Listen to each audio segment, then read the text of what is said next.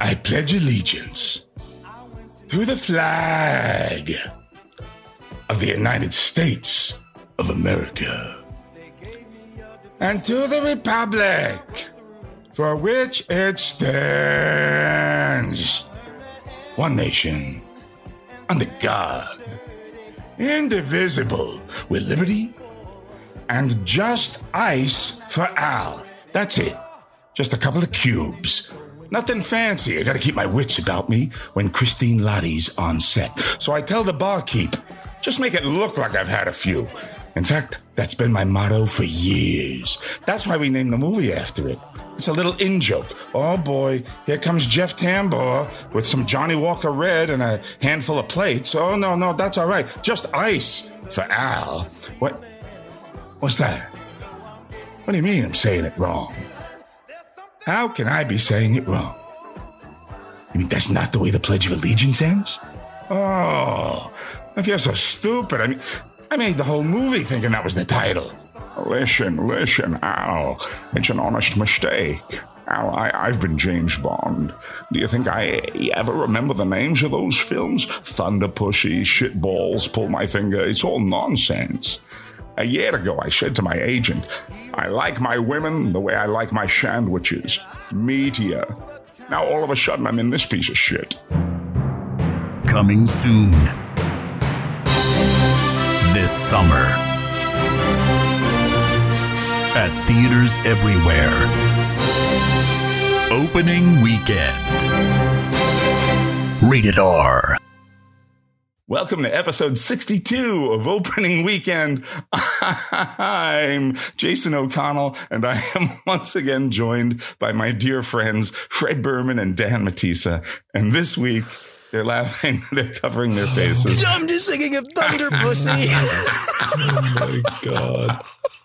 God, I'm so sorry. no, it's I okay. don't know why Thunder Pussy hit me. Oh my god. And I thought I thought about not doing. I was like, well, technically, he wasn't in one with that that part of the word in the title, but but pussy galore. There's other. There's certainly pussy comes up as a theme.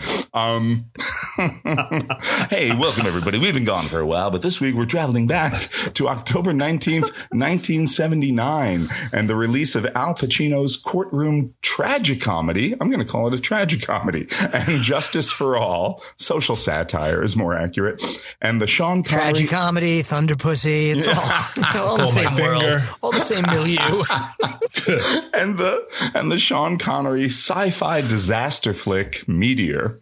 But before we get underway with the week's films, Fred, Dan, how are you both? And where were you, if you dare to recall, in October of 1979?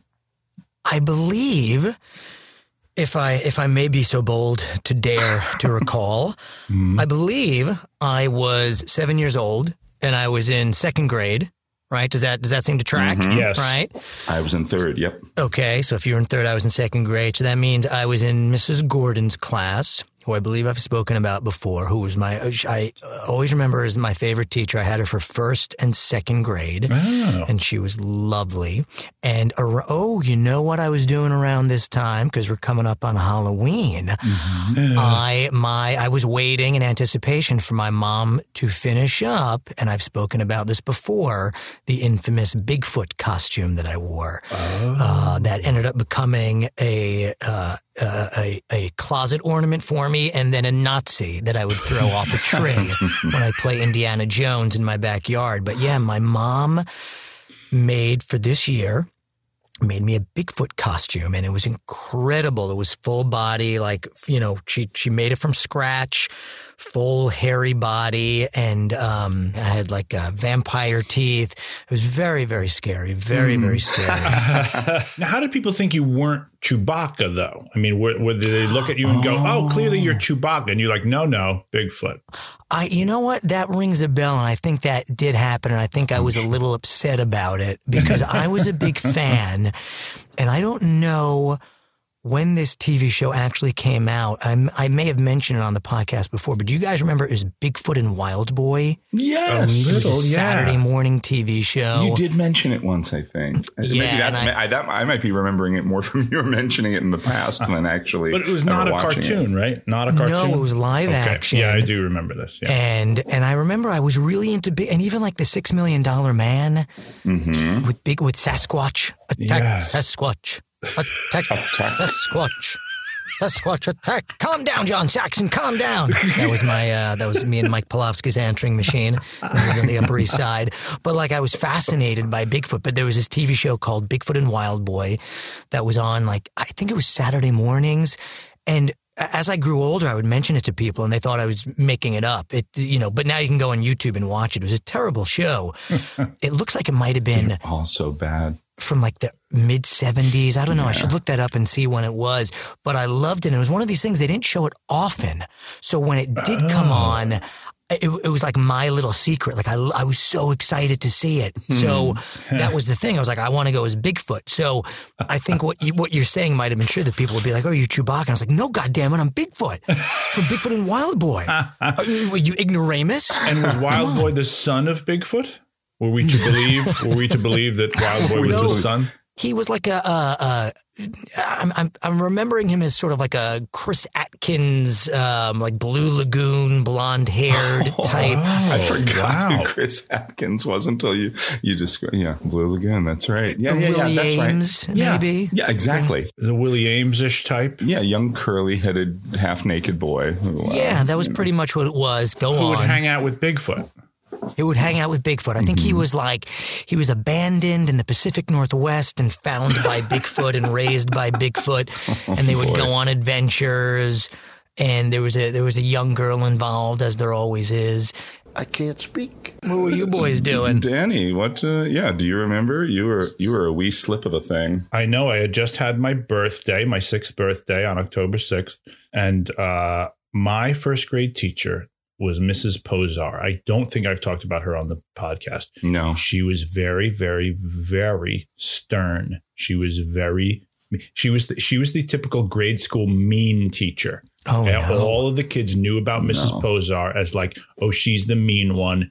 You, You're, you don't want to get her. Yeah, you don't want to get her. She was the kind of of teacher that you know you. you on, on- I remember our first day vividly. We were all lined up outside, you know, and she opened the door to the because the, the classroom the door to the actual so you'd go in right and there were like the two doors and those were the first grade doors and at kennedy park school and then over here were the second grade and third grade and you it was like a little you know outdoor area that you would wait in and mm-hmm. all of the teachers would open their doors right? It was very sort of little house on the prairie in its own way. It was like come on in children okay? And the doors would open and the students in the other first grade class would go to the right and we would go to the left.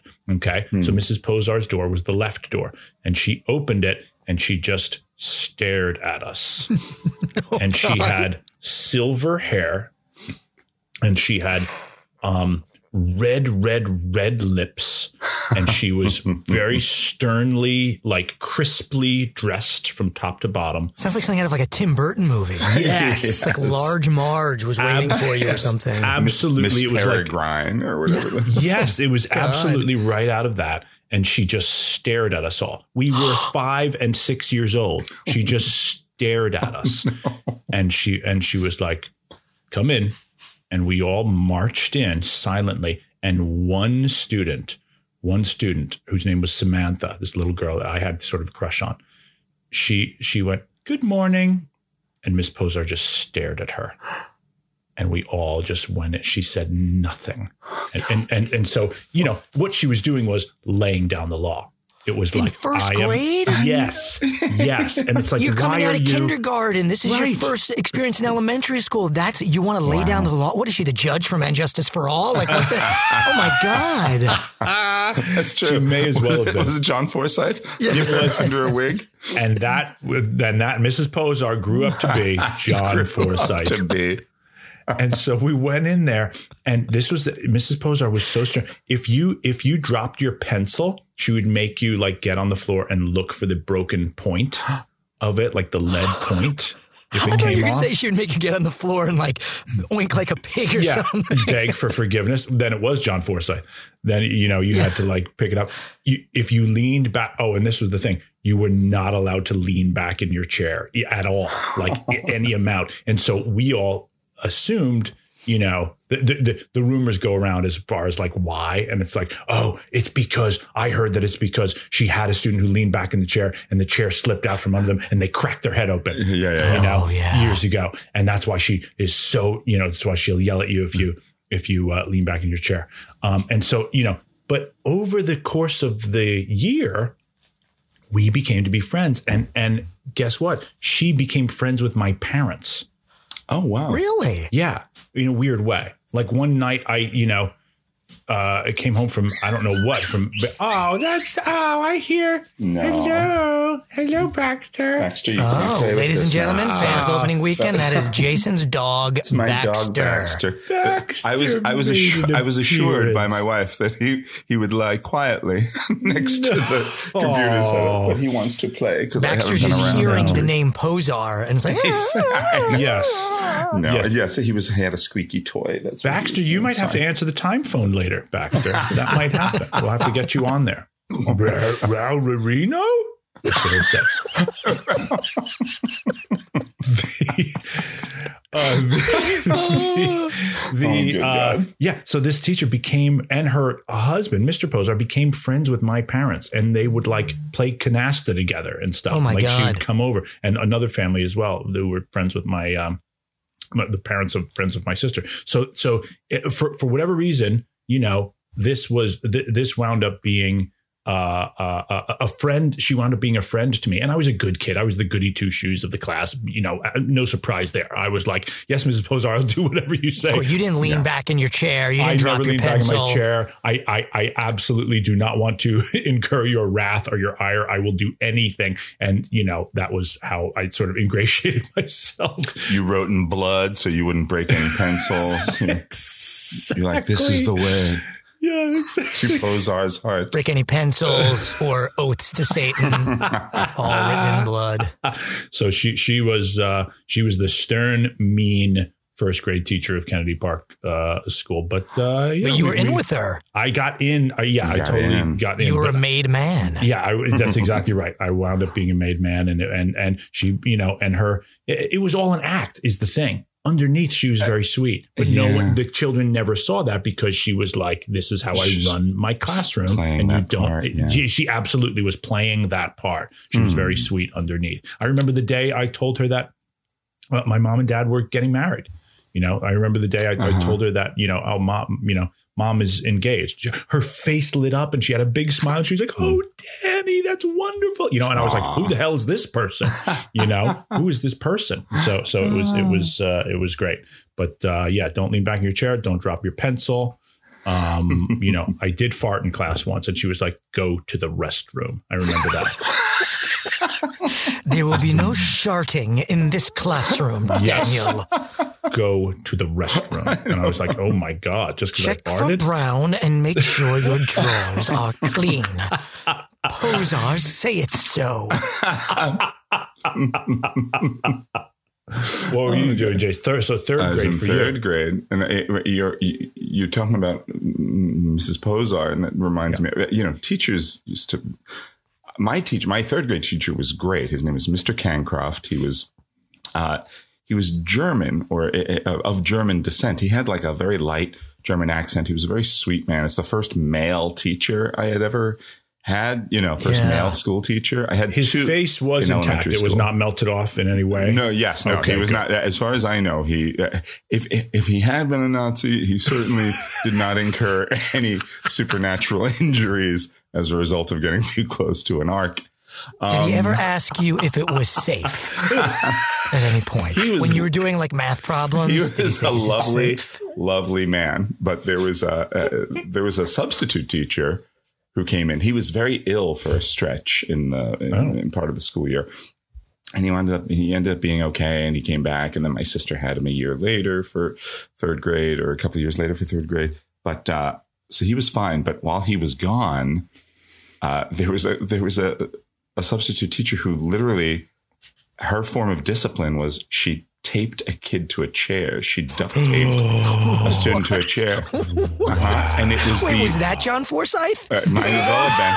But, but my real story about that, I, I only brought that up because of the the you know the, the things the things people got away with in the seventies. But um, exactly. uh, but the, my biggest third grade memory, and it might have been a little later in the school year, but I'll I'll mention it now because who knows if we'll you know we don't get to back to these years very often on the sh- on the podcast. But um, Mr. Cancroft for for like a class party, uh, and it might have been you know before one of the holiday breaks or something. Um, he you know we had a little party and and it was like joke time. Like part of the part of the party was people are sitting at their desks eating their cupcakes and stuff, Uh-huh. and and everybody would come up and it's like, "You have a joke? Come on up and tell a joke." oh God. And so people no. were, te- were telling jokes. And I was already at this point, I was really into stand up comedy and had been, and I had been listening to all the old Bill Cosby albums, but Great. also the old Pat Cooper albums, Yes, all the yes, these Yeah. Italian absolutely. American comedians Yes. and stuff like that. Knitting needle here, beauty mark Yeah, uh, here, yeah. gold tooth here. Yes, yes, Yeah. that album, Yeah. whatever that Yeah. that was. uh, He's on I- the- I- he's in the he's on a sandwich. sandwich. He's in Yeah. a loaf. Yeah, exactly, Dan. exactly. I, I don't know if it's called Italian American Hero or an American Hero, and he's Something lying like on the that, yeah. sandwich bread. And Yep. uh, but we had a lot of these comedy albums. My mom did. And I would listen to them. And, you know, obviously the Cosby ones really stuck with me, but so did Pat Cooper. Cause I would hear, I didn't understand anything he was saying, No. but the audience was going nuts. And it's all this insane. ethnic humor. Yeah. Uh, but and and mostly at the expense of Italians like himself. But then he had Jewish jokes, Polish jokes, all the so these kids are going up and they're saying stuff like, you know, what's um what's yellow and uh, wears a mask and says uh, Ohio Silver, the lone banana, and it's like this is not even a fucking joke. It's not even a joke. you don't, I, I don't even know what you're saying. So uh, kids are going up and they're telling these stupid fucking knock knock jokes, and I'm like, Hacks. I am gonna slay. I was, I was like really, I was like ready. I was like, I This was like, is easy. I was like, I've got, I've got some deep cuts off of this album. Got- so, so I go up and kid, you know, everybody tells a joke. They la- laugh, clap. I'm like, this is going to be amazing. And I was also watching a lot of All in the Family at this time. So to me, Oh, ethnic, boy. hu- ethnic humor was mwah, chef's kiss. right, It was the, yeah. it was the height of, it was, it was the most evolved form of humor was making fun of other. It's Rickles too, you know. It's Rickles is of it. all over the, the, place It's at the this comedy time. of the time. It's the adult Yes. comedy of the time. Yeah. So Unquestionably. so I went up there and I can't remember the jokes exactly, but the first one I told was some sort of Polish joke. It was some sort of Polish joke. yes. Yes. And it and it just and it just like nothing. Like, you know, cricket like one cough at the back of the room. And I'm like, I'm like so you doubled fuck? down and were Well, like, well, I did, but I, but it, but it was like let me well, go is how- into my Italian well, no, no, no, no, I did. I did a, Polish joke, and I probably did it. And again, because it's like it's like a bit. It's like a set. It's not a joke. You know, not set up punchline. It's like it's just you know the thing about these. Uh, you know, and, and then you just start going into it. I can't, and I don't remember what the first one was, but I remember I'm laying out the setup and I'm doing the little voice and stuff. Me, it's like Pat Cooper, and nothing, no reaction. And then Mr. Cancroft very kindly comes over and he's like. He's like, all right, Jason, all right, that's enough. That's enough. And, and he, and he Oh, sits me down. kidding. He sits He me down. canceled you. And I, he canceled. Wow, you got but- canceled. But I'm sitting there and I'm thinking, I'm thinking, this is bullshit because these, every one of these kids has made a, a Polish joke on the bus. I don't know what, what are they acting like now? Like, uh, oh, we've never heard such a thing before. I, oh, that's Which is so that's- funny because at that time, I remember people would always tell Polish jokes, and I didn't understand. I'm like, I don't even know what a Polak is. Right. What's, what- what's up with what's wrong with the Polish people? was Why is Polak jokes were taught to me by my own aunts and uncles. You know what I mean? Yeah. Who, were, Uh-huh. who were either who were Eastern European. You know what I mean? Yeah, they were like they and were a here's bunch of what dumb Polak Polacks. jokes. Yeah. Right. Oh, I'm Yeah, sorry. They were I'm, so, I'm kidding. So screen then- door on a submarine. You know things like that. You know, All those jokes. like yeah, All those all jokes. those jokes. But then, all right, so then more kids going up and they're telling more dumb fucking shit, like uh, jokes about feathers and bowling balls. And I don't know what they're talking, like stupid fucking nonsense. Nothing, nothing. They got nothing. And people are laughing. I'm like, all right, maybe I just didn't. maybe I just maybe I gotta I, I I have to do a longer. You know, I have to go into more of a story. Longer set. So I. So I'm like, I have another one, and Mr. Is no. like, "Are you sure?" I was like, "Yeah, I'm sure." This And better be there. about the lone banana, is what he's saying to you. Yeah, right. Well, um, there weren't many Polish kids in my class, but there were a lot of Jewish kids. Oh, I tell this Jewish joke. Literally. I go and I tell this joke. and I don't, again, what I remember is something about, I I didn't understand it. Which is part of the problem. I was just mimicking what was off the album, but there's something on the album about like Now the Jewish people big hearts. Because anyone today who wants to become Jewish, the Jewish people say, come on, baby, come on, come on, come on. Elizabeth Taylor, she went. Sammy Davis Jr., he followed. All my life, I live in an Italian neighborhood. You can't do it no more. My kid says you gotta mingle with other people. I moved out of my mother's house rent free.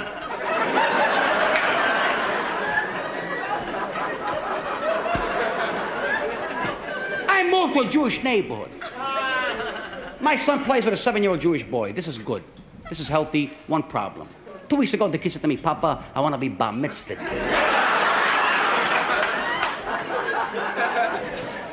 I says, Gavon, you got to be confined.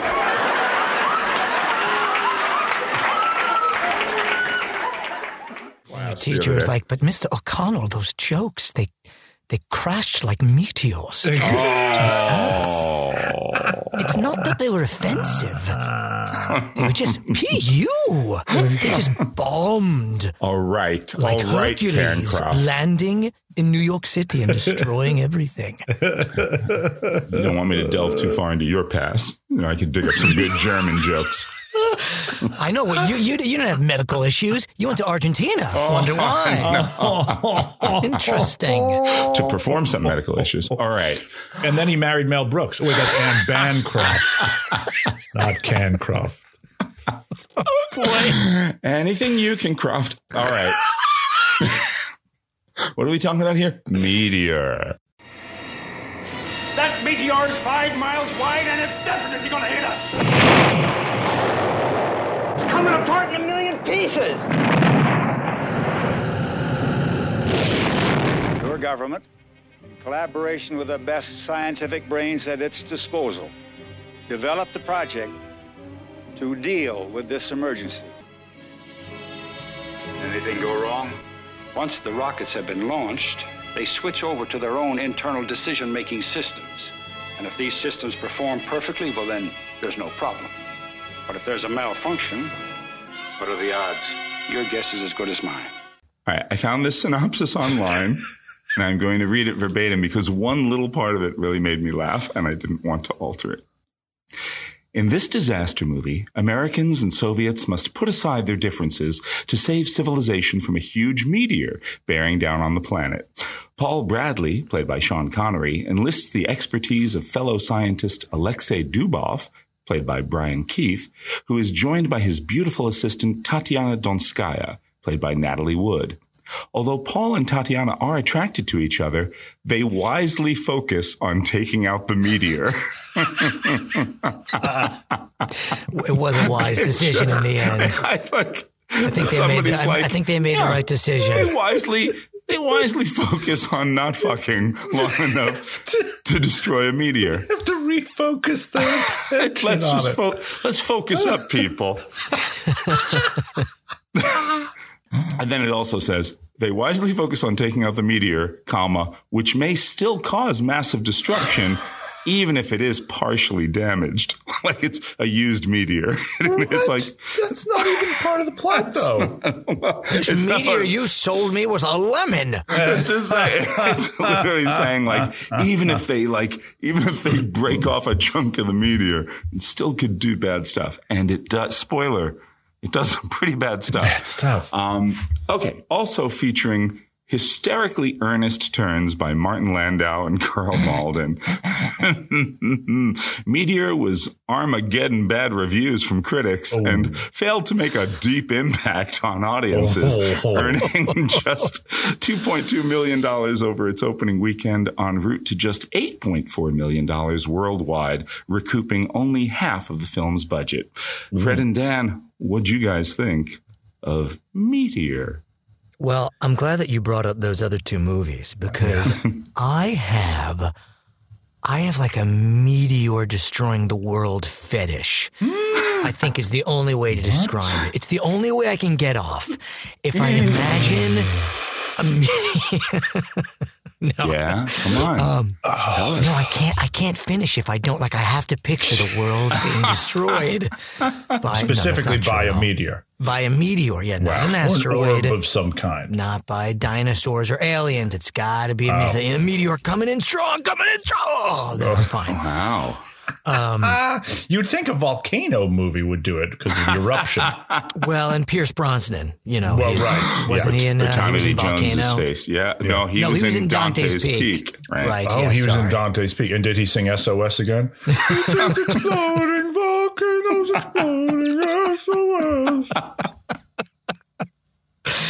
Thank you. Good night. fans. Oh, ah, this is you've gotten No. all your money's worth. I know we've been gone a few weeks, but this is it's it's all here, people. Oh, That's right God. here. Tommy Lee Jones, he looks like he got hit by spewing lava from a volcano. He looks like a meteor. he like I think I see God. Tommy Lee Jones's face in that craggy rock. Oh, one face. You've done it again. Oh, wow. I'm coming for you, Jim Carrey. I can't abide the buffoonery of this volcano. No, I don't have a. It's not Sanction a, the buffoonery. I'm sorry. Sanction. sanction. Yeah, That's get okay. it right. The funny thing is, we keep bringing that quote up, but I cut it from that episode when we first really? talked about it. Did yeah, you? It never gets mentioned in that first episode. Let's mention it now. we talk real about quick. it all the time. Well, Uh, you can go online and see the late great uh, uh, uh, Norm Macdonald talk to Jim Carrey about that, about, Oh, really? about that incident. Yeah, it's terrific. Yeah, because Oh, the Norm Macdonald show, he had Jim Carrey on, and he they talk about that Oh, cool. incident. It's great. He couldn't. He couldn't sanction my buffoonery. What movie is this? That's when we did Batman together. Wait, you're the star, though. I was the star. Yeah. that was the problem. My theory on that would be that he's a, a famous guy. He mm-hmm. used to be the center of attention. You walk into a room, he's not the center of attention. Well, he might have been uncomfortable doing that work too. That's not really his style of stuff. You know Well, what I he mean? signed. He's like he, no he- he country for cashed the old check. man. He like, cashed the check, baby. That's right. For playing Harvey Dent. That's right. He was playing Harvey Dent. That's right. I just You- guessed. No, you were Was it? Great guess. That's right. absolutely. Nice job. No, was a cookie. Anyway. No, I've always had a great fear and fascination with with disaster movies in general. I think I talked Yes. about this maybe when we when we discussed Independence Day, mm-hmm. but but specifically that as a matter of fact, before the shutdown, I did me and uh, my friend Ben Jeffrey, who plays Pumbaa in The Lion King with me. We did a thing. Um, I can't remember for for Broadway.com or for something where it was like, how well do you know your castmate? And we would, you know, it was like the the match game or something where you know they would ask us a question and we'd write down what we think their answer would be, and the question was, what is their greatest fear? And I wrote down It wasn't Fred gets off on movies about blank. May as well have been. and Ben said, I don't know, female breasts. Nope, meteors. No, it was so that was my greatest fear that I, I don't know if I said a meteor or a uh, an asteroid, but a meteor hitting the earth and he howled with laughter. He's like, "What the fuck is wrong with you? That's crazy."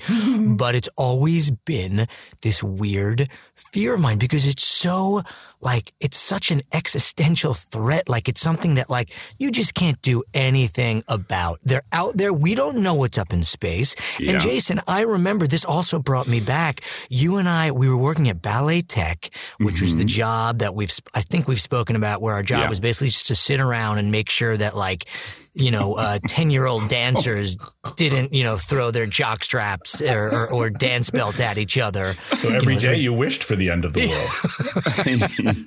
and I remember there was something, I think you had like the New York Post, and on the cover, it, it was like, you know, scientists, uh, you know, see a, a, a- an asteroid that's on its way. and, and then like the next day, it was like, no, no, no, we're fine. We're fine. And I remember you were saying, you're like, well, yeah, well, of course they're going to say we're fine. Because if they don't, then it's going to be fucking mass chaos. I still think it is because they did. They said they said they said a giant asteroid on a 30 year trajectory to oh hit oh my Earth. God. How many And- years ago was Ballet Tech? That was 97, 98. Oh, fuck. So, I, and it was like, We better get this episode out soon. no, but it's true. But it's true. They and they put that on the front page, like, you know, scientists say there's a, this much chance that it could hit her.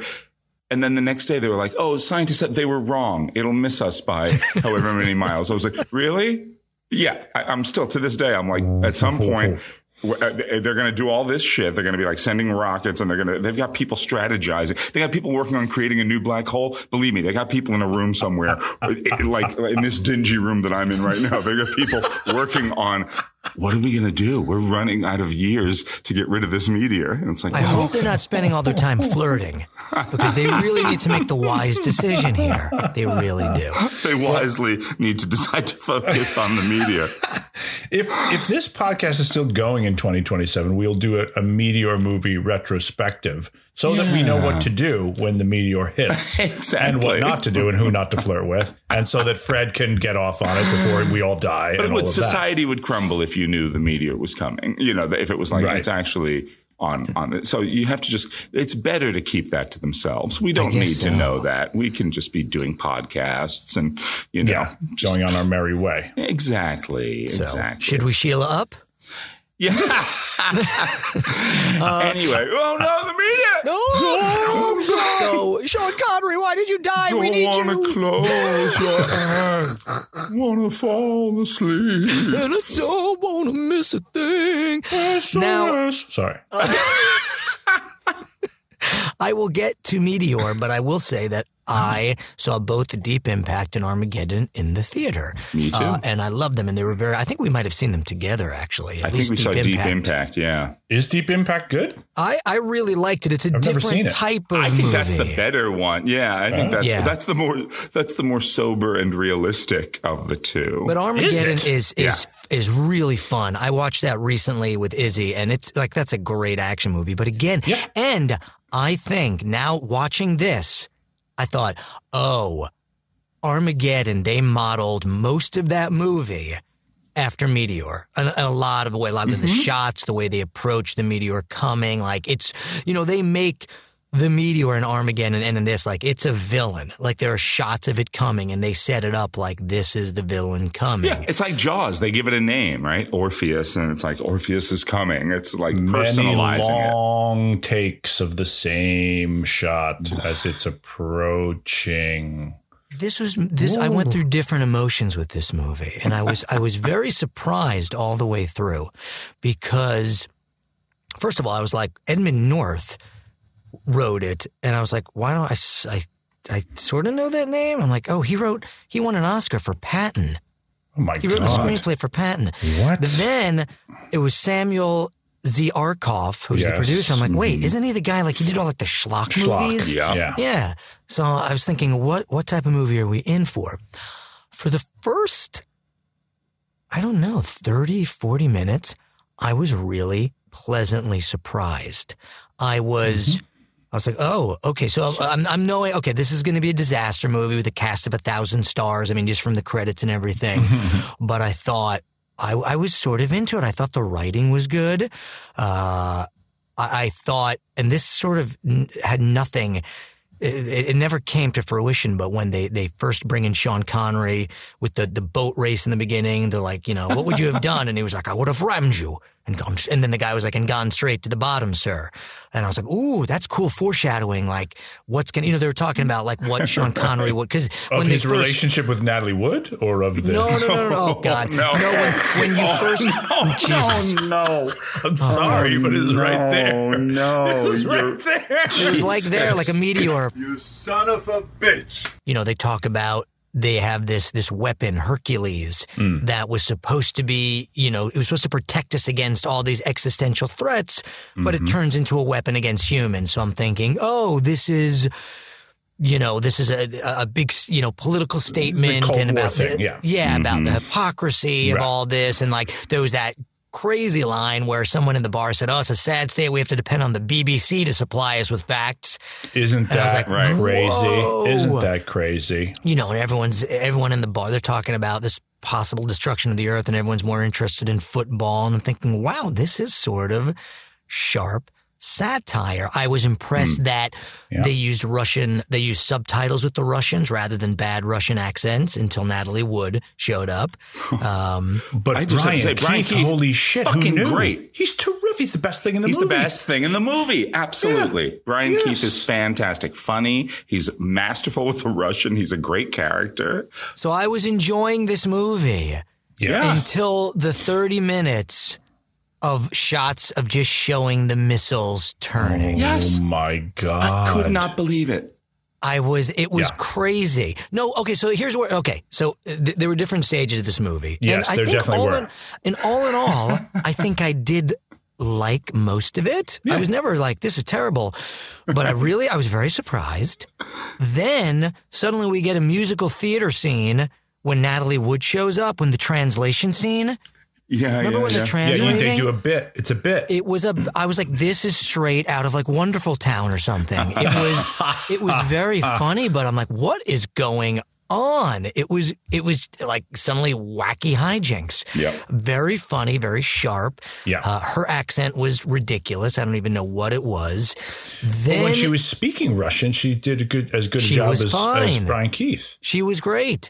Then you get 20 interminable minutes of just watching missiles turn. Yeah. and they're amazing. watching them turn and they turn and they turn some more Listen, and can I they tell- no no no I'm not done yet Oh, yes. and they turn Right. Like, then was- what happens?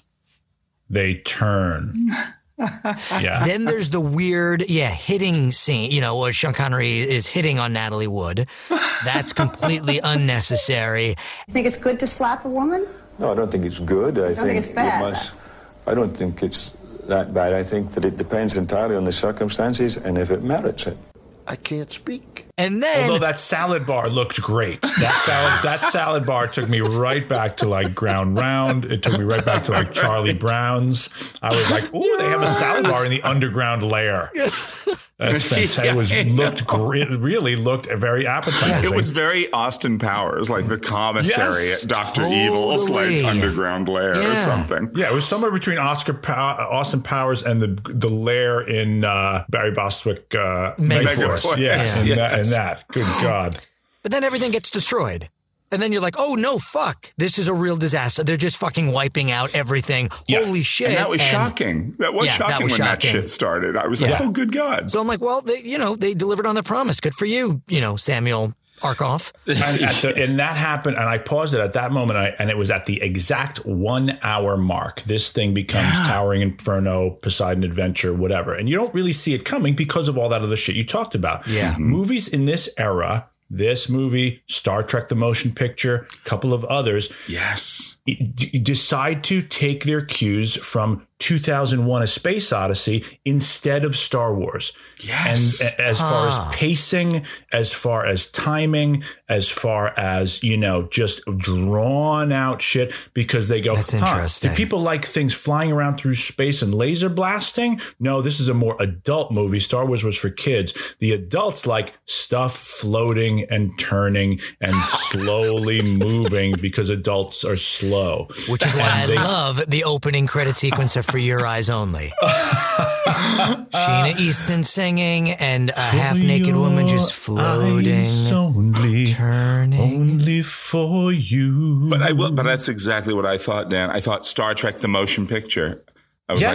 like that. I was like it both Yeah. 1979. I was like, this Yeah. is the era. Like you said, you can make a. Tr- it's like you which have road to make that choice down? if you're doing sci-fi. And it's this weird fetishistic tech foot, you know, this footage of like slowly watching these rockets turn. And I was like, this is madness. And then it became, it was absurd. It, it was like some, and I just was laughing. I was like, I was hoping it would go on longer then. And somehow I was like, please, please take longer to turn. Please let the next 40 minutes just be this. Just be that. Oh, like the opening man. shot of Spaceballs, which harkens to the opening shot of Star Wars, which is why Star Wars, one of the many million reasons Star Wars is great, is it starts with that of like, oh, this is going to be like Yeah. 2001, and then boom, action automatically, mm-hmm. right, right off the bat. And and the, you know this movie takes its cues, and then yeah, the one hour mark, it becomes Towering Inferno, and shit starts to you know really get destroyed. And and I was like, ooh, this is get. I, I was like, I was with you, Fred. I was like, these early scenes are well written, they're well acted. Yeah. Brian Keith's amazing. Karl Malden, I'll watch eat crackers. I don't care. He's a little over the top in this, but I, I don't. I, yeah, But I don't. I don't fine. care. He's- I'll he's watch fun him to watch. do. Oh, I'll watch him do anything.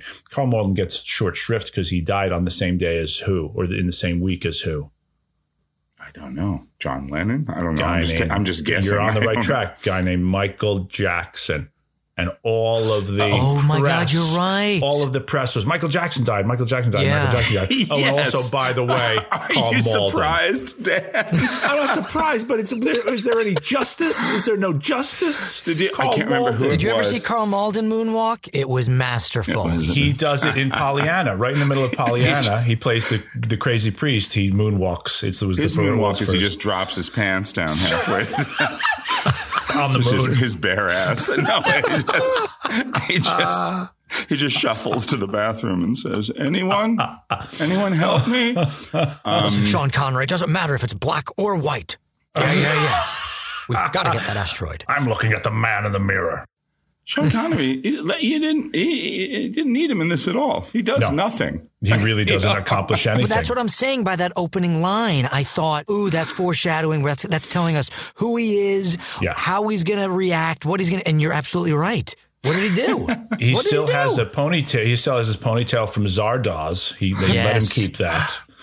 That's a good sci-fi movie if you've ever seen Zardoz. I thought it was going to be more sci-fi. I, I, I think I was confusing this when we chose the movies.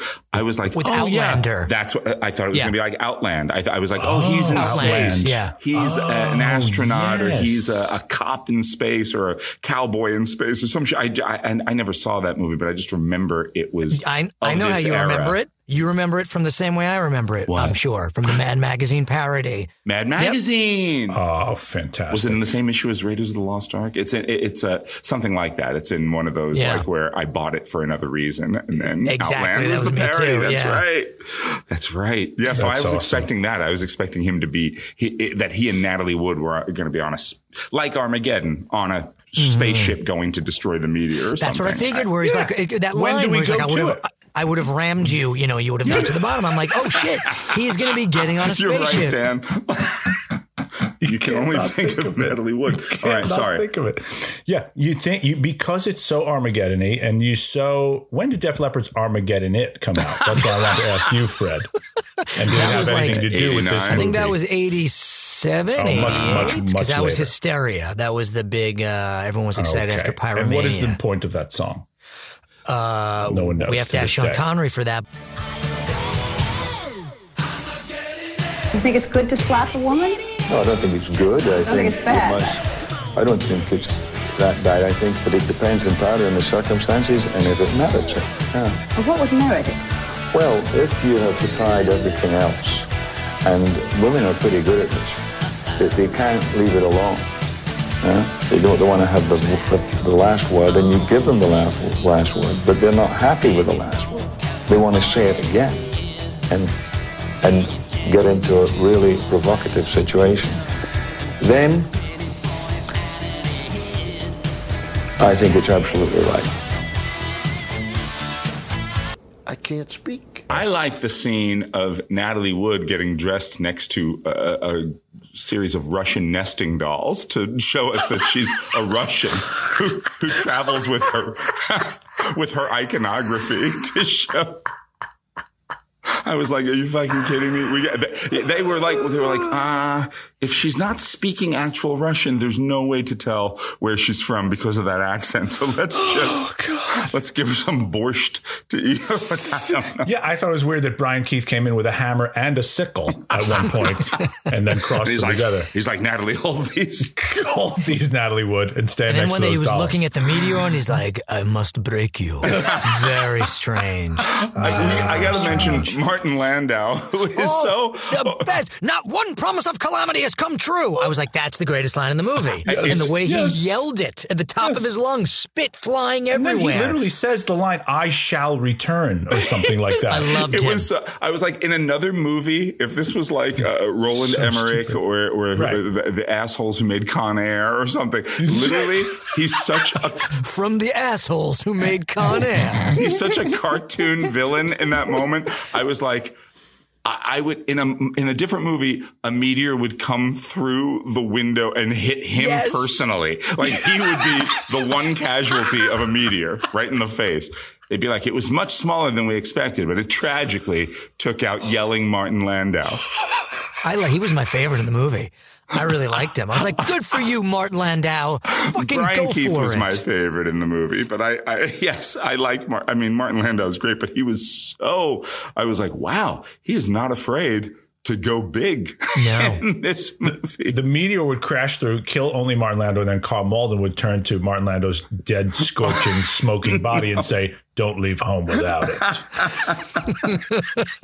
and then we go on to the next scene. I'm just looking at a note that I wrote that just says, Jesus, half the movie is shots of slow moving giant white dick missiles. Yes. oh my God, yes. Correct. But then Correct. right after that, I wrote the Twin Towers. Oof. Because that was. Oh, oh, Fred. Oh, my God. My yes. last note is, oh my fucking God, the meteor hits the World Trade Center. That's the last Yes. thing I wrote. And I was like, Yeah. well, that's it. I mean, it takes out the the top of the oh, two Yeah. towers. I was like, Jesus Christ. Can you believe that shot? Unbelievable. I, I And was 30 like, Rock, right? They show what? 30 Rockefeller Plaza. And that gets hit. Half of New York City is gone. I was shocked that it took out Yeah. that much of New York City. I was like, holy Yeah. shit. Well, in that, That sense, was it was like Deep Impact. Because in Deep Impact, and spoiler, the fucking thing hits, or most of it hits. And oh, yeah, there's a, uh, God. New York is taken out by a tidal wave, and it's horrifying. You're like, holy shit, this is really what I doing thought this. was here in, in in other things I thought this movie was going to do that it didn't. I they're showing all those shots of the rockets slowly, slowly turning, and then and then the rockets launching, and you're watching the rockets go for a long, long time, Oh, right? You're just staring, at, and I I was like, if the meteor hits the rockets and takes them out, I will scream. I was like, wait, I was like, that's what it felt like it was setting it up to be. Is that like they're trying to hit the meteor, but the meteor will come from a different angle and take out all the rockets. That's what I was hoping for. That would have Um, been great. How dumb are those three, four astronauts at the beginning? Idiots. yeah, They're such idiots. They just go, oh, the big rock coming. What should we do? I don't know. What do you want to do? What is it? It's a big rock. Where is it? It's right out the window. What do you want to do about it? I don't know. What do you think we should do about it? Let's call dad. Dad, it's the guy. That guy's in every schlock movie. The father. I Every, recognize him. every schlock yeah. movie, every soap opera, every Yeah, TV what should we do? Uh, get out of there, son. What do you mean get out of there? Kablooey. They're all dead. Like they're the dumbest. Get the hell out of there. If you want to see a great Karl Malden performance, see the movie. see the movie Baby Doll. He's wonderful in. uh He's wonderful. Anything in, with fucking babies, you and babies. I love babies. You do love Jacob babies. Joseph is in it. He plays the doll. And Look, when you start realizing that, that in, in the next four to five years, a meteor is probably going to hit us, you start saying, "What am I going? to Am I really going to go back and review the filmography of Karl Malden? Probably yes, not." Yes, you are. I am. What was his big TV series? Didn't he have a big Streets was it of San Streets Francisco, with Michael Douglas? With Michael Douglas, Yeah. yeah. And didn't he have um, what is it, Kolchak the something, or was that The Martin Kol- Balsam? That's Martin Balsam, Kolchak the Night Stalker, which is Oh, sort of the the, Night Stalker. precursor to X Files. and that's Darren McGavin was on. Wait, that is too. it Martin Balsam or Darren McGavin? No, it's Darren McGavin. It's not. It's not Martin Balsam. It's Darren McGavin. You're exactly right, Insert- Jason. You're old. But, but but I never watched any of these things. I just, you know what I mean? We just remember like commercials or maybe our parents watched them, but I, I really don't remember ever watching. I'll never any of forget those Don't Leave. Home Without It. And Karl Yeah, Malden being the wasn't he? Was that didn't he American Express? Right? It was American Yeah. Express, and and and um, didn't he run the Oscars for a while? Didn't he run the Academy? Oh, yeah, you're right. He did. yeah, he's an icon. Um, no, absolutely. I love Karl Malden, and and of course he's wonderful in Streetcar. But uh, Baby Yeah. Doll was Tennessee Williams' only screenplay that wasn't first a play. He wrote it Oh. for the screen, and it's a wonderful uh, uh, uh, movie. Um, uh, speaking of Star Trek, did you notice who played? Did you notice mentioned Star Trek. Were we? Did we? Should we? We did. Did, did you notice who played Sean Connery's ex-wife in the film? She was, Oh, was it, good, but uh, who was that? Was it BB BB BB Besch, Besch from who Star Trek plays- 2? He's from Star Trek 2, The Wrath of Khan. Oh, who says Kirk's wife. That guy is your son. Yes, Kirk's ex-girlfriend, who they have the son with, who uh, whose son alert, is played by Merritt Buttrick, who's in Square Pegs with Jami Gertz, who we Who is talked your- about on the Oh, Crossroads my episode, who is my cousin. cousin, and it all brings us back to And Justice for All. Wait, let's give these Sheilas first. I think I'm living in, in the world of six Sheilas for this. That's exactly where I'm at. Six Sheilas. Boom. Exactly. I'm going to go a little higher. I'm going to go seven. Because I enjoyed it more than I thought I was going. I thought that them escaping from the subway was well done. Like that was with all the water coming in. Yeah, and the, That and was all pretty the- good. That reminded yeah. me of the what's that Poseidon Stallone one? Daylight. Oh yes, and Poseidon Daylight. Oh, daylight! I've never seen that. Poseidon, I've seen and that's what I thought. Yeah. I, uh, it's, uh, I'm glad that you mentioned that, Dan, because suddenly I'm like, oh, oh, oh, now we're in the disaster move. Now they're just like going Right. through, they're checking off the disaster. Now we're in Poseidon Adventure World. Yeah, who's going to live? Yeah. Who's going to die? You know, Yeah. will Shelley Winters make it? She should have been in there as Brian Keith's Russian wife. Yes. over. And she Trying swims through out. the mud. Yeah, swims through the sub, swims through the F train tunnel. Hi-yo. I don't know what that means. Swimming through the F train tunnel Tunnel. with Shelley Starring Winters. oh, good times. I got two quick, uh, I don't know if they're mailbag things or not, but just Yeah. two things I want to bring up real, Fabulous. real quick. Uh, oh, well, one, I should say thank you uh, for everyone who's listening for your patience. And uh, I know our schedule is sort of stretched out. Thank There's you. been lots of various things going on, but it's We're been very nice. busy and important people. Exactly. Yes. Get a life, people. As no, but I've gotten are. I got a lot of emails and lovely messages from people who were um, you know, they they they like what we do. So thank you. Thank you for that. Thank And um, there's, you know, hopefully we'll we'll get back on a somewhat regular schedule, but if not, suck it up. No, we we love doing it. Um, speaking of people who listen to the show all the time, I need to bring this up Hmm. uh, because I got a message from our old pal Damon. Oh, And this, and, and maybe we'll do it in another year. But uh, he was he was uh, slightly disappointed that because on on that we weren't doing the movie releases for October twenty second. I don't know the year. I guess it was twenty years ago because uh, one of the movies would have been Bringing Out the Dead Oh, by yes. our old pal Martin Scorsese, which Jason did not like. By the I didn't thumbs down. see it, but I'd rather. I know. saw it.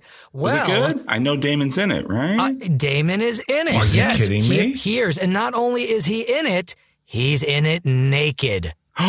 You're Yes. kidding. And so the story goes, he was working as a PA, possibly. I'm sorry if I'm getting this wrong, Damon, but he was working as a PA, and uh, they needed some people to play dead bodies, naked people, and Damon was like, "Yeah, I'll do it." I'm sure there's more to the story than that, and so our our old pal Damon appears naked for a second in Bringing Out the Dead, which would have been released on this date, uh, but. Anyway, and that's is it. he and is he any good in the movie? He as looks the dead fantastic naked. Ah! I have a letter, which I guess you must have gotten too. Yay! This is from, uh, you, maybe you were going to bring this up too. This is from a gentleman named Michael Zarzicki. He emailed us, and I, I apologize if I'm pronouncing it wrong. Z A R Z I C K I. That's my guess. Um, Dear Jason, Fred, and Dan, I just wanted to email in order to express my gratitude for the devotion the three of you have given to this podcast. Obviously, he emailed before we took a six week hiatus, but, um, for the last 11 years, my wife and I have been following Jason's career with great enthusiasm. Isn't that what uh, Palpatine says at the end of Phantom Menace? I'm following your career with great enthusiasm, Anakin. um, he says, starting with the Hudson Valley Shakespeare Festival and then following his yes. performances in other venues, it's been a real pleasure watching his theatrical roles over the years. And when opening weekend came about, I was excited to know that Jason's love of cinema extended to two of his closest friends. As I am Yay. around your ages, your show wholeheartedly reminds me of the conversations I had with my close friends in the 1980s and 90s regarding movies. Every episode is thoroughly interesting, especially coming from actors as opposed to regular critics, and funny. It also inspired me to do the same with a friend of mine, as we both love to look back fondly at what the movies used to mean to us. Uh, I also wanted to express my gratitude to Fred Berman for this podcast introduced me to his world of audiobook reading. I am an avid audiobook reader and now try to read Fred Berman related audiobooks as much as I can. Oh my. From The Natural to Simon Rich's New Teeth, Fred's readings are exceptional. I even got my hmm. 12 year old son to appreciate his talents in One of Us is Next by Karen McManus.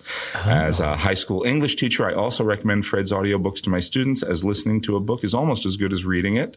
I can only hope in time that my path crosses Dan's in some way. While I have not seen, uh, while I have seen episodes of seaQuest, I cannot for certain recall his performance. Oh but I do thoroughly enjoy Shakespeare and his apt skill and hand flatulence. So here's hoping I can appreciate his skill at some point in the future. Thank you guys for a great podcast. And while I know that all of you have separate endeavors and that the podcast is more a labor of love, I hope it continues for a very long time. There are people out here who appreciate it. Sincerely, Mike Zarzicki. Thank you so, How so sweet much. was that? That's a beautiful email. Thank you very That's much. fantastic. Really sweet. First of all, Mr. Zarzicki, if that is your real name. uh, I am on It's whatever Zarsakai. episode. Zarsakai. That's He was what they the were producer gonna, of Meteor, right? That's what they, I was going to say. That's what they Samuel were. A. Zarsakai. Zarsakai presents. Uh, Paint drying I for three hours, and then the world blows up. Under a bearskin so and so. Produced by Samuel Zarsica. Bearskin something. Something that was it. want Sorry, to what- see want to see white phalluses turning. Go to Fred's house. Uh, I am on the episode of seaQuest. First of all, how dare you not follow my career? I'm the only one whose career he, He has not he- followed. He- I'm the only he- one. He brought up the things you do: hand fart, Shakespeare, and seaQuest. he mentioned all of them. I also happen to be a, an avid crossword puzzle solver. Nobody mentions I that. happen to be an avid crossword puzzle starter. Thank you. Thank I, you. I've ruined many a magazine. on an airplane. Uh, I am on the episode with the great Jonathan Banks. So if you Yes. find that, I don't know the name of it, but if you find that one, I'm the guy I- seated. I'm seated in it. Is it streaming? Is that is i- i- the show streaming somewhere or Someplace, God, Sure, God only YouTube knows. probably has. uh, God only It's knows. It's worth seeking out. It's worth seeking out. Yeah. Although, again, I've mentioned it on the show. There's no experience like watching that episode like the one I had, which is walking through a Sam Goody and seeing your face on Goody. 30 television screens. That's amazing. Uh, but one more thing I wanted to mention. yes. And this is for my own, I, I, I guess, uh, my own grat- self gratification or something. So last episode we were talking about this bad movie I did called Directing Eddie. Yes. So afterwards, I was, and you guys know this because I think I sent you the clips. I was searching on YouTube. Oh, yes, I thought, yes. oh, maybe I can find, maybe maybe there's the full movie because I'm certainly not going to rent it. And I, I think I, I, I have a copy, but it's like on you know VHS. So I thought, let me see if I can find some clips on YouTube to send to the guys to show them, you know, what I was talking about. There is indeed a full version of redirecting Eddie on YouTube but it's been dubbed completely in Hindi. In Hindi. I watched this thing from start to finish. I sent it to Nathaniel. It's all in Hindi. And I bring this up because we are a show of, of many, and Jason has, has brought in many masterful sound bites and sound clips to this show. Yes. They've become almost like characters. They've become friends they in a way. Mr. Cosby and Mr. Wells and Mr. Schwarzenegger and so many other things. And so I'm saying this in the off hopes girl. that, yes, exactly, that maybe, possibly, I don't know, maybe something from the Hindi version Yes. of redirecting Eddie. Wait till you hear it in Hindi. And Yes. here it is. It's showtime! So oh, now the other thing I wanted to talk about was the time that I dressed up in leather and uh, had strange, perversive, meteor fetish sex with my young assistant. Oh. And then Al Pacino burst in and said, Over!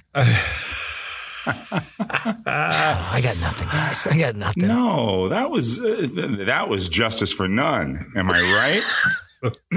but on the flip side, I remember when you went to when you when you and I would go to the video arcade and th- when things weren't working and you would say you're out of order, you're out of order, and then you'd go over to the ve- you. you'd go over to the vending machine and put in you'd lose twenty five cents in there and say you're out of order. This whole then they condemn the place. Then they, they put up boards and stuff. It says "Gone fishing." this whole place is out of order. Say you're out of order, Joe Pesci and Danny Glover gone fishing. and just ice for Al. Yeah. And justice for all. It's showtime! Al Pacino is Arthur Kirkland, an idealistic and empathic defense attorney who cares deeply about his clients and makes sure to visit the aging grandfather who put him through law school every week. However, things aren't going well for Arthur. Two of his clients, neither of whom should be in prison, are becoming increasingly desperate. His partner, played by Jeffrey Tambor, is behaving bizarrely. He's begun an affair with an attorney on the bar's disciplinary committee, played by Christine Lahti. His favorite judge, played by Jack Warden, may have a death wish, whereas the judge he most dislikes, played by John Forsythe, demands that Arthur defend him when he's accused of a brutal assault on a young woman. Is there any way for Arthur to expose real corruption and find justice for all? See what I did there? Ah. Also starring Craig T. Nelson, Sam Levene, Larry Bryggman, and a blink and you'll miss him Joe Morton. Mm-hmm. And Justice for All, or AJFA, as I like to call it. Jesus. No, I just I had in my notes I wrote I was like, what the fuck is AJFA? Oh, that's uh, and Justice for All. And Justice for All was a modest hit, taking in a total of thirty three point three million dollars at the box office. Fred and Dan, what did you think of And Justice for All? Before I would join SAG and AEA, I was in AJFA for a little while, for like half a year. Um, I love it. I, I th- am I crazy? Everything but the music holds up. The music That is ludicrous Dave Grusin music. Am I Oh saying my his name right? The music, you're absolutely right. The music Nuts. Yeah, it's insane. ruins it. I- It's it doesn't insane. ruin it because I agree with you. It doesn't no, because no. it places it in its time very, you know, I mean, you can, you Very in can accept time, it yeah. and be like, well, it's nuts, but that's 1979. Right. I went to day school. I went to night school too.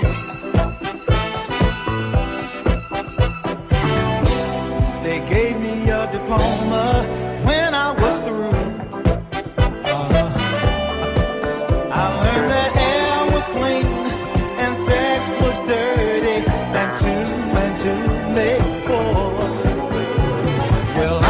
so sure anymore.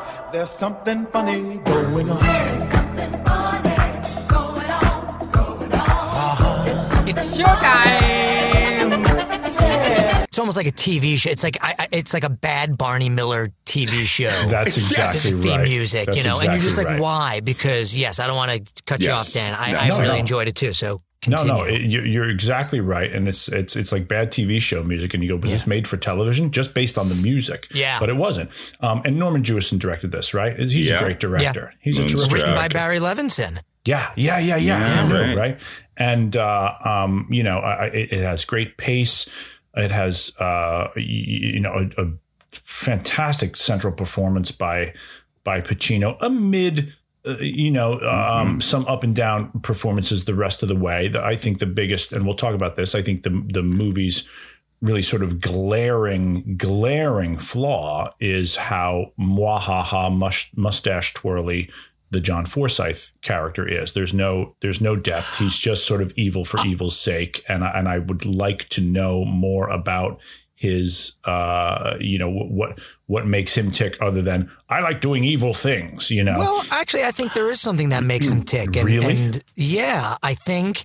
I thought it was one one dimension. Well, he is, but it's all about, and I think it's one of the central themes of the movie, is that it's always going by the letter of the law. Yeah. And it's saying there are rules, and you know, I, I was reading. uh, This is uh, Yes. here's here's where I bring my nerd cred into it. Right before I watched this, I was uh, I was reading the latest trade paperback of uh, Daredevil, and uh, and there, but but Daredevil, the character is um you know he's a lawyer, but there was a line in that that I thought uh, watching this, I was like, oh, where Uh, it was something about like the court, its rules and orders, its complexities made simple.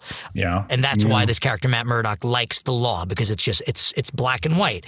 And I think that's one of the things that this movie is talking about. And that's that to me that's John Forsythe's thing that like this is what it is. It's the letter of the law. That's what I go by. If you can't abide by that, then I will not sanction your buffoonery. Please go ahead. No, no, no. Yeah, I I get that that's an overriding theme of the movie. And that, to me, what you're describing is very powerful. It's especially powerful when Larry Bryggman, who's great, screws up. I saw him as the father in Proof uh, years ago. He's a terrific wonderful actor. He does he's a an lot old of theater. So, he's an old soap He's a opera soap guy opera from guy, A- yeah. As the World Turns. My mom watched him for Oh, many, yeah? many years, and he's in at least I think he's in Die Hard with a Vengeance. He's in a lot Yeah. of movies and a lot of TV shows. He's a wonderful actor. A lot And of yeah, theater too. A lot, Yeah, a lot of yeah. theater too. Um, and uh, wonderful actor. But in that scene where he goes to defend um uh the Ralph. uh, the yeah, Yeah. The, Yeah. the the the the, trans transgender. uh, character who's great we got to find the name of that So out I know good. he's fucking wonderful right from the start when he's. I uh, love that We- character. it's a wonderful character, and we got to find the name of that actor because he's he kick, blows out of the water. But he messes up the the um the timing and the uh the fact that there are changes to the to the to the deposition or something Yeah. to the paperwork, and he screws that up, and they sentence the character Ralph um rather than um you know free him and uh, to to with very tragic circumstances. That to me, be, and, and that's a different judge, right? That's not Forsythe. That's just a judge that we That's see sort of judge. intermittently throughout Yeah. the movie. That to me is very powerful. See, that to me is what I think the movie that that's more along the lines of what you're saying, Fred. Is like, hey. This is justice because you have to follow the rules and you have to follow the letters. And if you don't, then people get swept under and and it, that sort of nameless faceless he's not faceless but he, the nameless you know characterless judge that does that that's more powerful. What i'm talking about is Forsythe's yeah i'd like to do it to her again. And all this you know him swimming in the pool and going ah the pe- eh, we should throw people in jail for minor crimes or we should put people to death. It's like for, it's it's the opposite. It's the mirror image of judge Smails. Yeah. you know what i mean? So it's you should have been ah, smoking a cigar while he's in the Yeah. pool too, like, yeah, like Lex Luthor. Exactly. Smoke a cigar, twirl a mustache, and say, "I put boys in the gas chamber for fewer, lesser crimes." I mean, I was like, Ned Beatty brings him his robe. Exactly. I was like, this is ridiculous. What's more powerful to me is just the wheels of justice turn and mm. people get swept under rather than, mm. wah ha ha, I'm going to get them all. You know, I, I that, that, that is the only thing that falls flat to me in the movie. Now, if I'm going to be a lawyer, you can't If you're going to be my lawyer, Mr. Kirkland, you are my lawyer. I know I'm your lawyer. I'm your lawyer. I know that. And as your lawyer, there are certain demands I'm going to have. As I've said to you before, you don't ask for anything. You don't demand anything. Now, sit down. I've got a lot of work to do. I said, sit down. Christine Lahti, wonderful. Just Their scenes together, they have such great yes. chemistry. Oh my God, Terrific. they're Such great. great chemistry. And she towers over him, which is fantastic. so good. I think that's on purpose. I think it's you know everything in the, everything is shot in this to make Pacino look small amid the massive you know uh, um, structures of justice, and he is he is right. sort of short and downtrodden. Even the lines of his you know, of his costumes and even the, you know, it's all drag, everything's dragging him down. Everything's down, you know, and, it, and I, I love that. Um, Tambor's Yeah. great. And, uh, uh, you know, another great actor of that sort of Karl Malden, you know, actor studio era. Um, Jack uh, Warden. Jack Warden. Warden. Jack He's Warden is amazing in everything. He's Oh, fucking God, he's fantastic in this. Yeah, He's a guy. I'm so this. glad you brought him up because I always think like he's my favorite in Twelve Angry Men. I remember seeing From Here to Eternity, and Another I'm like, great movie about justice. Yeah, 12 Yeah. Angry Men. but he's Jack Warden had such a, a naturalness to his acting. Well, he And- came up through the group theater with all of the with Strasberg and all of the and we got to talk about Lee Strasberg in this. He's you know, wonderful. and all all of those great uh, um, uh, actors who then you know who who, who uh, and Harold Clurman and everybody in, in the group theater. You know what I mean in the in the 30s and 40s, and so he you know a lot of these a lot of these actors of this era came out of the group and they and they they made the trans some of them made the transition over to films and some of them didn't and Jack Warden uh, was one of the one of the ones uh, one of the ones am I saying the name right it's Yeah, Jack Warden yeah. was it Jack was- Warden, yeah. so- oh, Yeah. thought- um, and Jack Warden was one of the ones who who uh, who made that uh, uh, transition. And you're exactly right, Fred. I love him in Twelve Angry Men. He's so so good. What did you think, Jason? I love it. I love this movie. I I have a qualifier too. I have there's something. It's not John Forsythe. It's not the character or the simplicity of it. This this movie is simplistic in a lot of ways. It's it's a it's um. There are broad strokes throughout to like uh, you know to to paint this overall picture of our justice system as a as a a flawed uh, you know entity. Um, not that it's not straining towards justice. Not that the arc of it isn't, it doesn't have good intentions, but that it's, it's broken. It's broken on a Yes. million different levels. That's and powerful. That's, and that's very powerful. And there are so many different examples. I mean, it's such a tapestry. There's so many different characters and so many different little subplots that it kind of can't help but be a touch uh, oversimplified in in some places. You know what I mean? But uh, Yes. I- so I so I don't mind that. I found the one thing that I was other than the music, the one thing, and I think I, I maybe I said this when we were talking before we started recording. Um, the fact that it all ends up hinging that Pacino's that Pacino's rock steady belief that John Forsythe is guilty comes from seeing a couple of pictures of him wearing leather fetish wear. Uh, You know, it, that's very, it's a very dated idea that like, Yes. oh, you have a, that's perverse. The fact that you enjoy kinky sex, there's nothing violent Right. in those pictures. There's nothing ugly about those pictures. It's just, ooh, Well- he's with another. ma- I, I don't remember them being there being anything in those pictures that. I mean, I don't do it, but I mean, you know, I mean, he's just dressed in leather next to a man and a woman also dressed in leather. And maybe there's a yes, maybe there's a whip or something. I didn't even see the. I, I, I don't even remember there being stuff I don't wanna torture pick- stuff there. But I'm saying I don't want to picture Charlie that way. He's on the other end of the phone going, "Hello, angels," while Yeah, well, he's that's- you know dressed in that way. I Come picture on. him dressed as Minnie Pearl. I picture him dressed a million different ways. I- You know, whatever. Oh no. Oh no. Oh no. Don't get a boner. Don't get a boner. No, no, no, no, no. It's showtime. he doesn't like this guy. He's got a bad feeling, Mm-hmm. and I think that's sort of playing into his whole maybe his, his all his misgivings about what he does, and you know defending uh, people who sh- maybe shouldn't be defended. Sure. No, absolutely. possibly. It's very clear. It's just when the smoking gun is that somebody likes, you know, is about like, oh, you like something that's not quote unquote normal sexually that you know what i mean that's not a smoking gun to me that's not a smoking gun that the guy likes to dress up or engage But he in. doesn't do that with Ralph, which I like. I mean, I I, I don't know. Yeah, I'm you're look- right. But he does. But he does. But he does it with John Forsythe. And yes, but that's also that's a that's not.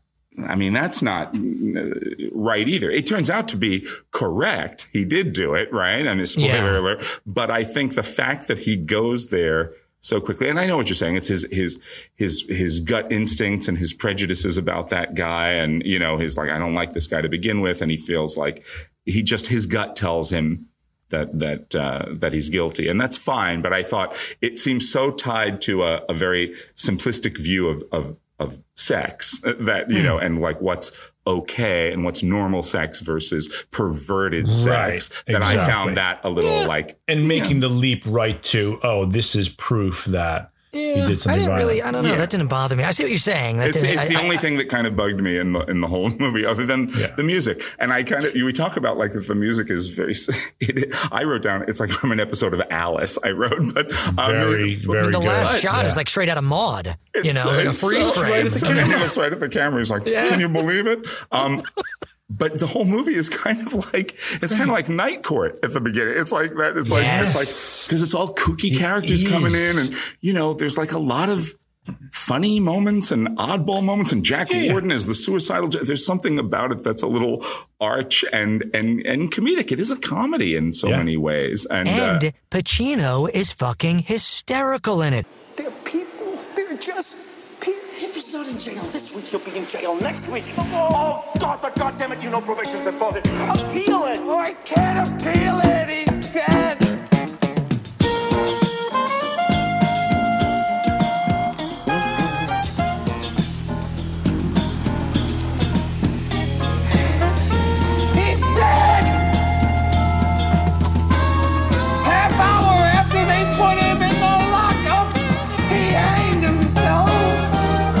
This movie is sort of faded for me in terms of like the Pacino, you know, oeuvre. It was one of those movies that I remember, you know, we watched back in college and I'd seen it and I knew that I liked it, but I was like, yeah, it's, he's good, but maybe the movie doesn't hold up. Like I think about like this and Serpico, which I think he did back to back.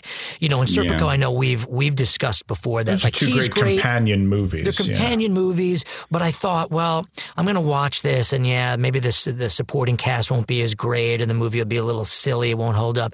And I was really pleasantly surprised. I really, really, really liked it this time. I Oh, mean, I thought, except from the music, and I think his performance is spectacular. It's beautiful. It's it's, it's such a downtrodden. He's so frumpy and exhausted, God, and it's like a you know we were talking about I can't remember which episode, but how oh, I think it might have been the Goodfellas episode where we talked about like after Michael Corleone, you don't really see we don't really see that quiet.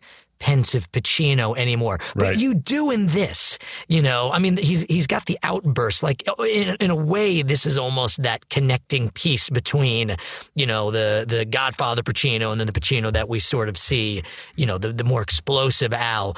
But what really struck me the most, I mean, I just loved the sort of just beaten down, quiet, sad sack Pacino. But I, I was surprised at how much he made me laugh. That scene where he's talking to mm-hmm. Jack Warden, where Jack Warden's talking about, you know, you got to come flying with me. Like he's just, he's hyster- not like in the scene in the actual helicopter, but it's more in the scene where he's in his office. I thought he was so fucking funny. The scene where John Forsythe basically tells him, you know, he's like, I want you to represent me. Yeah, it's that- funny. The reaction from Pacino where he starts laughing. Oh my god. Yeah. I, I was really it, I was I was so uh, surprised like it was he was he was adorable I found him adorable in this he is. movie He is. you want to so cuddle him and comfort him. Yeah. He's so charming with Christine Lahti. He's so like, Yeah. yeah, he, and with his grandfather. Oh, it- those it is scenes are beautiful. They're so beautiful. And, uh, and Sam Levene is great. He's the, The actor other nobody guy, mentions. yeah. The other guy, gra- the grandfather's friend is Yes. so Oh yeah, good. and it's lovely too because Lee Strasberg was very much a father figure too, and it was nice to see Yes. like Dominic Chianese in this. Yeah, you know, he's in it. He's he was so great. good. It was like it was So almost like funny. Pacino took a few. He was like, "All right, these are the guys I like working with. Let's let's bring right. them in." And, it's Norman Jewison too. It's like I think Yeah. about Moonstruck and like the kind of Yeah. ense- incredible ensembles he creates, and all these amazing character actors that he pulls together uh, to tell like fables. Right? You talked about how Yeah. Moonstruck is a romantic fable. This is kind of a, it, it's a gritty, you know. Fable in which, in the end, the you know good wins out in the end, and like you know, there, there's a it, it's got a, a beautiful arc, and it's it's very it's dark, but it's so funny. And, and, and the portraits of the characters are also, they're also well drawn. I think even, even John Forsythe. I don't mind Yeah. John Jeffrey Forsythe. and I- Tambor? I think he's doing a great job. Yeah. Jeffrey Tambor. It's That's a great Tambor's art, great. too. Throwing the great. plates, Jeffrey Tambor. Yeah. Stop throwing plates. Stop throwing the plates. It's my best china. he's great. But that whole thing of, yeah, I forgot about that. I forgot that's what makes every, you know, and that's the whole thing that, um, you know, that Pacino is just saying, there's just craziness and madness around him. Everyone's Mm-hmm. Jack Warden, who's like the one judge he likes. He's a fucking lunatic. Yeah. You know, uh, uh, uh, Forsythe, you know, letter of the law, but still he's, he's, he's a lunatic in his black and whiteness. Yeah. Jeffrey Tambor, is- it- literally you see him go crazy but because he thought he was doing the right thing. He thought he was being he was doing what he was supposed to do. He was being a great lawyer and because he was a great lawyer awful things happen and he People fucking snaps. And i forgot about that scene where he breaks into their apartment to tell them this and it's heartbreaking and it makes sense. You're like oh and i mean speaking of of of nice journeys and then that that that final monologue that Pacino gives. Oh my God. It's, It's, fucking it's fantastic. amazing. And you really don't see the turn coming. I mean, you, you really It's don't. you know, it, you, I mean, having seen so the movie subtle, before, yes, but it's so clear. subtle. She doesn't have a motive. You know why? Because she's not lying. And ladies and gentlemen of the jury, the prosecution is not going to get that man today. No. Because I'm going to get him. My client, the Honorable Henry T. Fleming, should go right to fucking jail. The son of a bitch is guilty. That man is guilty. That man there, that man is a slime. He is a slime. If he's allowed to go free, then something really wrong is going on. Mr. Kirkland, you are out of order. You're out of order. You're out of order. The whole trial is out of order. They're out of order. There's a reason why that's the moment everyone remembers from this movie. It's- It's just a fucking masterclass in acting Yeah, and storytelling and writing. and writing. It is very, very well written. It made me, I was like cheering. I was sitting by myself watching it. I was crying and laughing simultaneously and cheering. Uh, That's how it, and I've seen this movie multiple times, but it's been a while and it works so beautifully. And it's such a great payoff at the end of all the shit he's been through and all these characters have been through. And, and you're like, how is he going to make this? he's the defense attorney. How is Yeah. he going to make this work for him. How is he the hero here except to just say, I'm going to walk away from the case? And I love how he says, he wants to get Craig T. Nelson because that's the other thing is that Craig T. Nelson is the prosecuting attorney. And so he's, yeah, we say he's on the side of right. He Right. wants to take down this guy who we know has done this terrible thing, But the he wants for the wrong reasons. He Yes. wants to, he's the Super Bowl quarterback. He wants it for the fame. He wants it for the i- i- attention. So he wants to take him down for all the wrong reasons, and Pacino does for the right reasons, and that's the difference. So he's like, he wants to, he wants to take this guy down, but he's not going to because I'm going to take him down. It's Yes. fucking brilliant to, to rob him of that satisfaction for wanting uh, to do the right thing for the wrong reasons. It's so Yeah. good. It's like a great play. That that speech at the end. It's like Mm-hmm. the culmination of like some Arthur Miller, like a great. It's like a great end of an Arthur Miller play or something Yeah. to me. It's uh, Yeah. You know, I want to go back to that guy, uh, the actor who played Ralph, because Okay, He I have some he was- info on him. oh, he was lovely. Robert Christian. Christian was born in Los Angeles, began began acting as a child, appearing on Amos and Andy and the Andy Griffith oh Show. Oh gosh. he only did things with Andy in the title. He, he later moved to Andy New York. Justice for All. Yeah, Andy Justice for All.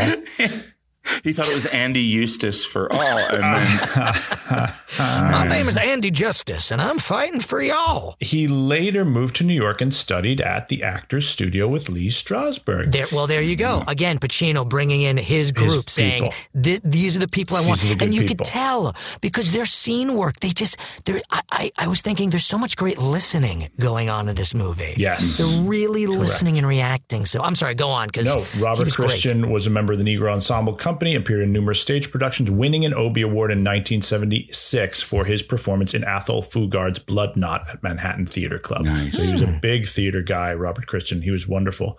Um, now, did you notice who played Jeff McCullough, the guy who Pacino was trying to get out of jail the entire time? oh yeah, His from name the is- thing. Yeah, he's Windows in the Oh. thing. Windows. He plays Windows. His name is Thomas G. Waits, another another really really good actor. I was really happy watching this movie because, like I said, it sort of fit. I, I I always knew that I liked it, but I liked it so much more in this rewatch, and it had been a long time. What a great introduction to Pacino in this movie.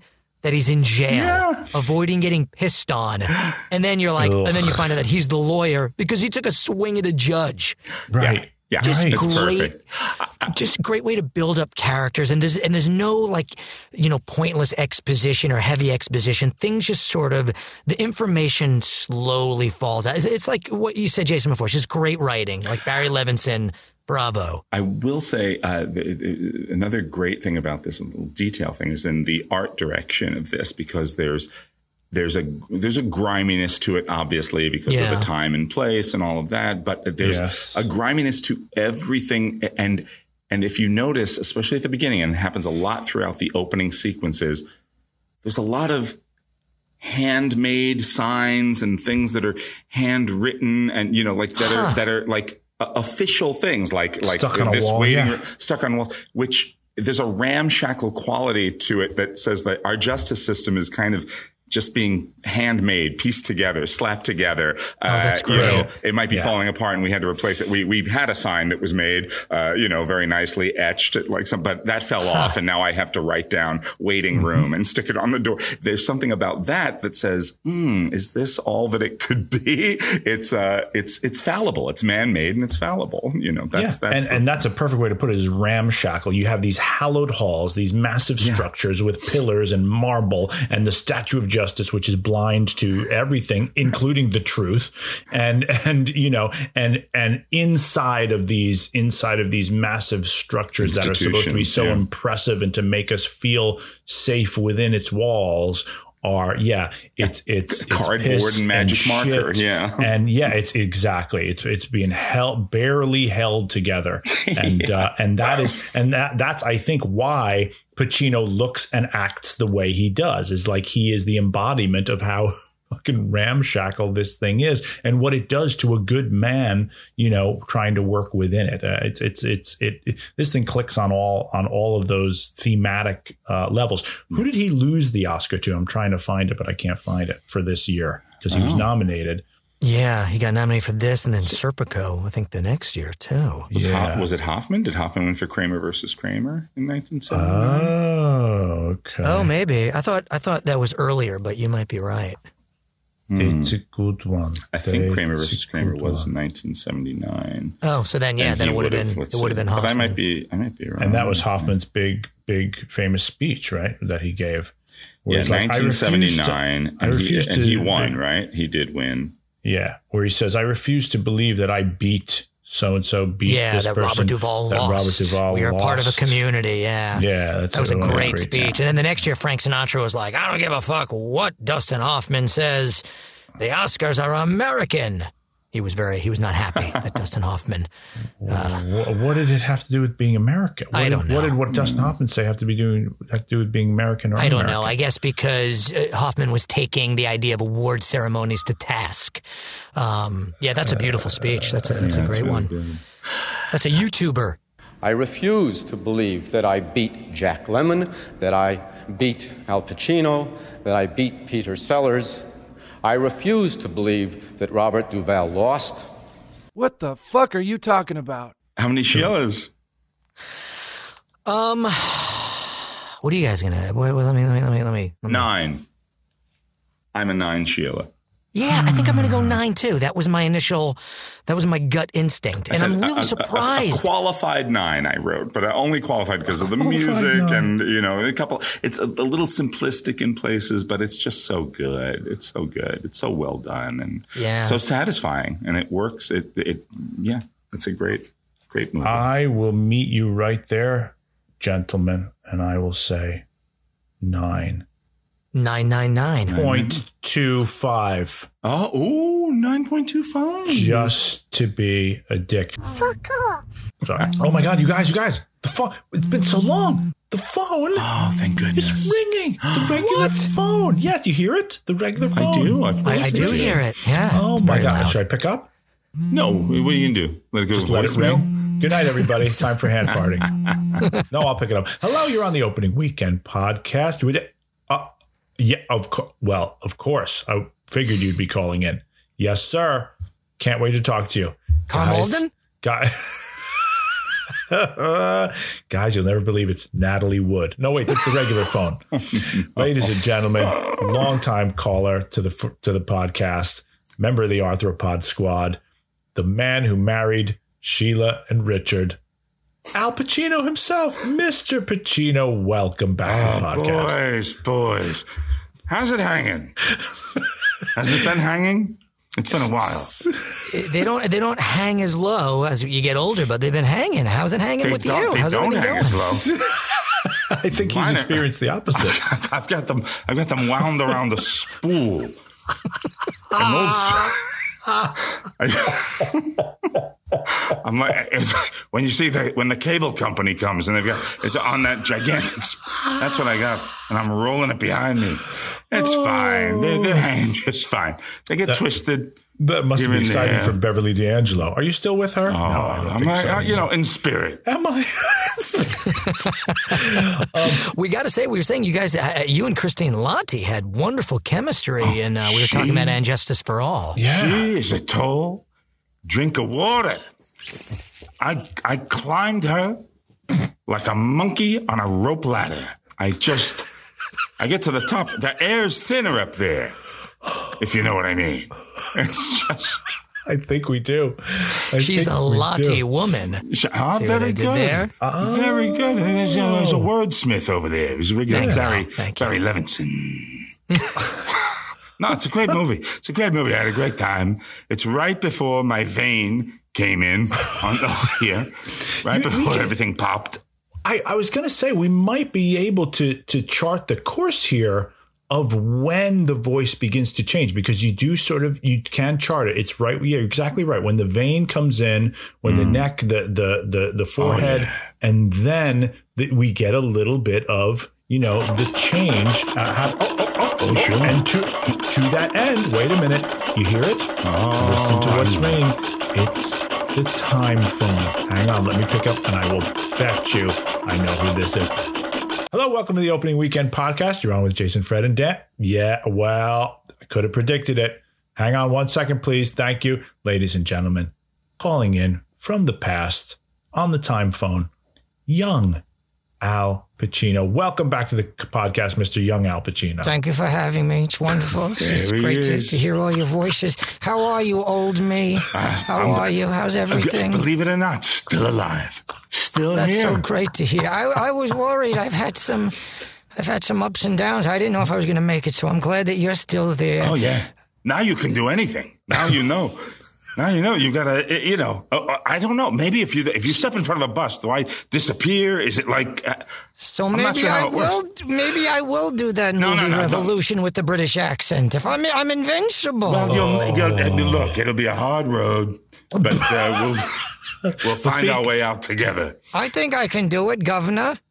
Nice. Uh, the, uh, the, What, what are you laughing at, Jason? we we young Al Pacino, we have we believe we have pinpointed the moment of the voice change, which the two of you on this podcast have talked about before, is when you know you've said to old Al Pacino, "What did you do to my voice?" I think we know, we note, we can note here when it changes, and it might be somewhere in the middle of "And Justice for All." Does that track with you? Well, I remember Jeffrey Tambor. He he couldn't get that scene right with the with the with the plates, and we Oh, were right. yelling, and it went on and on and on, and I kept yelling, and I I got a little hoarse, Yeah, yeah. and I definitely felt a tickle in my throat. I didn't realize it would end up sounding like it sounds now, but this was this that's what Jeffrey Tambor and a whole quart of plates will do to you. I guess. This is this is what I remember. I remember, you know, Jack Warden's there. He's got the briefcase. Boom, boom. knocking back those plates. Oh, very exciting. Well, yeah, I know, and they, uh, believe me, I was there. And then one of them, one of them comes right at me, chop to the esophagus, right? And, uh, chop, and that was when, Oh, and it, it that was the I worst. and it was, and I remember, I remember, I was like, it was a little inflamed. I was like, Jesus Christ, Jack, you know, I, I- I bring all these, I bring all these motherfuckers together. These, I mean, everybody from the old studio, all these, I mean, they were eating, eating, eating scraps, eating scraps. They were eating, they were eating crusts of bread. And I was like, look, I'm going to pu- pull you up with me. And then they act like animals and, they, you know, th- this is what happens. But uh, the yes. next thing you know, chop to the esophagus, just like Chop in to the Manhasset. Long Island, it just circa Well, but I 1980, whatever. remember then when I was uh, doing my press tour for Scarface, I remember going through Muncie Park Elementary School because they were screening it there. And I kept going around to the kids saying, Oh, Jack Warden did it to me. I'm going to do it to you. Chop to the esophagus. So you started the whole chop to the esophagus trend. I guess it caught on. I guess it caught wow, on. this is like the multiverse. This is like you know the past affecting the future, affecting the present, affecting the past. This is so fascinating. Speaking of the past affecting the future, the future, the past, and what's in my ass, and I don't know what I'm saying oh, now. Oh boy. I got Back a cruising. letter from the future from one of our listeners, What? a young Rosie, and she said that she doesn't like when she hears young and old Al Pacino on the podcast, and it made me sad. What? And I said, Over! you gotta hear us! Don't You listen. gotta hear us! That's censorship right there. That's censorship. That's like what Sinatra was trying to do to Hoffman that year. Remember that? That's a. Come on. This is America. Wait a minute. What do you mean to Hoffman? Does Hoffman win? Oh, motherfucker! Oh, I thought sorry. this yeah. year was This- mine! Oh, he wins I big time. it was mine! And let me tell you something. Sorry you're gonna do. You're gonna do another Godfather, and you're gonna think, "Oh, that's my golden ticket." And they are gonna say, "No, no, no. Dick Tracy was better." And you're gonna say, ah. "Jesus, H- oh, that's right. You do a comic strip. You do a comic What? strip." I'm only doing Godfather 3 if Bobby Duvall comes with me. That's it, I'm saying it now! Bobby Those are my comes with you, but he drops you off at the Paramount gates. and then he says, Says, "W- "Have last, last stop for self-respect. And you, you walk through and he keeps going. But uh, the love at first bite guy shows up. George? Yeah, Georgie's there. That's right. Georgie, Joe Mantegna, so many. Eli Wallach shows up, but Robert Duvall does not. Oh my God! Were either of you up Andy for the role? Garcia, it's a parade of mediocrity. Were either? Can I ask a question? Were either of you up for the role in Meteor? Were, were either of you up for any of the roles in that? I- mm, I- you, you can We- speak to this, We, young we lady. had we had an audition. Actually, it didn't go very well. Oh, I'm sorry I, to hear I- that. I- yeah, I auditioned uh, for the Martin Landau role. But and, then, uh, but, but then you remember. Then we asked. We said. We said. Let me read for the media. Let me read for the media. And then I we just stood on a chair because we're we're not that tall to begin with. You know, we stood on a chair, and then I think a couple telephone books, and we got up high because you want to have the media's perspective. Right, it's up in the air. Yeah, yeah, yeah, exactly. Like like my career at that time. And I, I was just up there and I was like, I'm gonna get you, Earth. Gonna get you. You can't hide, Earth. I thought it was a great performance. We worked with Lee on that scene over and Oh, over again in the wow. studio. I thought we did a great job. They wanted to go a different They were direction. great, but they said, you know, we got this sponge here that we're gonna do a close up on. Forty-seven It's gonna thousand be times. and it's gonna be fine. I said, fine. You want to pay? You don't want to pay for the good stuff. You'll get a script called Author Author. That'll be great. You have many, Nah, many I'm going great. into cruising next, so I'm wearing my sling right now and just trying to Oh, get comfortable boy. in the leather. Oh boy! Oh, oh boy! God, you John remember those Forsythe days, was old helping No, Al? you're trying, we're, we're trying to make up. That was a choice we made. We felt bad about the John Forsythe thing. We were like, that's it. Right. You know, come on. You know, You went the other way. Just because a guy wants to wants to wear a little leather, maybe we should explore this. I think it's going to go. What does not, what does does it not go well, old me? Everything goes when you're still talking and walking. Everything's gone well in retrospect. So sure. I mean, you know, Oscar well? No. Oscar Mayer? Sure. That means nothing. Except that it's full of baloney. That movie. Come on. Yeah, got old, this is old man humor coming out. Young Al Pacino, old Al Pacino. Well, we didn't even get to talk about Sheila. She's still p- pregnant, I suppose. Old Al Pacino. Have you been in Who touch with anyone from the knows? Arthur Who Brown I'm knows? sorry, young Al Pacino. You don't know these people yet. No, The I- That's Arthur all Brown right. I'm Squad. just, I'm, a, I, I like to listen. I like to listen to my old self. I fell asleep. Spin yarn. At the, was it the Golden Globes? I just, I felt, I felt, I think you got a screenshot of me. Yes, I do. And I just, I, I- and since I don't, and I really don't remember anything since. So Well, we'll have to catch you up when we find out then about the saga of Sheila and the baby that she is having with that's, the fish it's salmon. too much. It's too much going over there. It's, uh, Yeah. uh, you know, but uh, uh, Jack and I, we're trying to finish up lunch line. and uh, Oh, still? uh, well, I still think, I think it's got legs, but, uh, So Creamscape is off the is off the that's been shelved. No, that's no, no, no, no, no. Just because something gets rescheduled doesn't mean it's shelved. It's just to everything a season. That's it. That's turn, turn, turn, just like the just like the, the missiles Slowly. in, in So Meteor. slowly. to everything. There's a Like season. a bunch of rockets. turn, turn, turn. Well, uh, young Al Pacino, older Al Pacino. Thank you. As always, a pleasure having you on the podcast. You're both in order. No one's out of order here. I say you're you. in order. Thank you. You're in order. There- you're on there order. is something funny going on. Oh, gruesome. Thank you so much for calling in. Boy, wasn't that There's exciting? something funny going.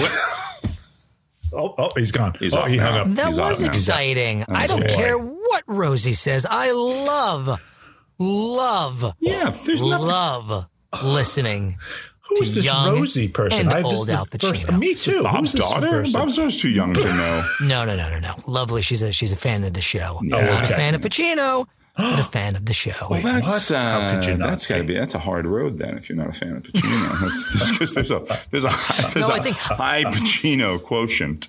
I think show. she likes Pacino as an actor. I don't know if she's a fan of Pacino As a phone on the caller. opening As a weekend phone call. podcast. Yeah, to me, that's the best Pacino.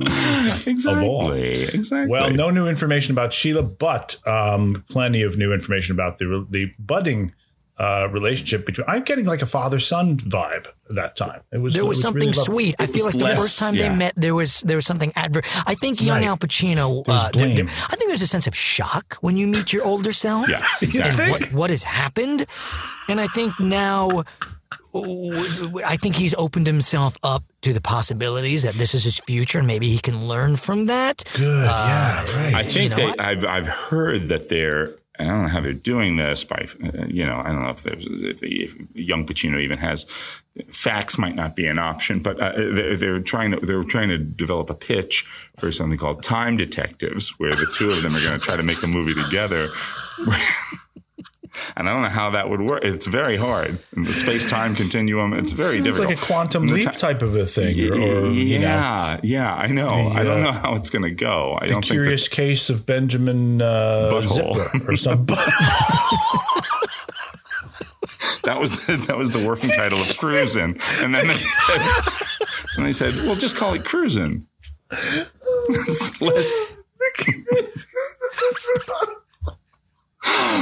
Thanks so much for joining us for another episode of Opening Weekend. Oh, yes. Next time, we'll be celebrating Halloween by traveling back to one of our favorite movie years, 1984, and revisiting a couple of October 26th releases, the horror movie compilation slash documentary Terror in the Aisles and the sci-fi action classic the Terminator, directed by James Cameron and starring Arnold Schwarzenegger.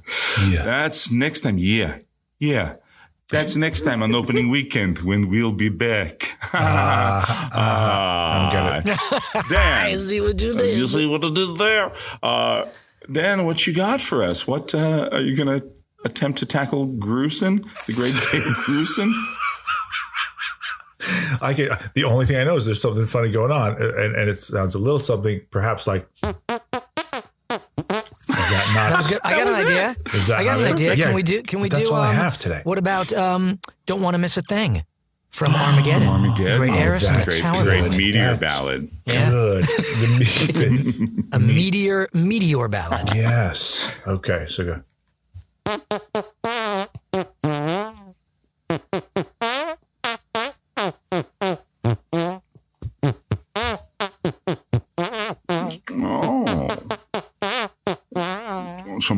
Blue cheese dressing on that salad, Natalie?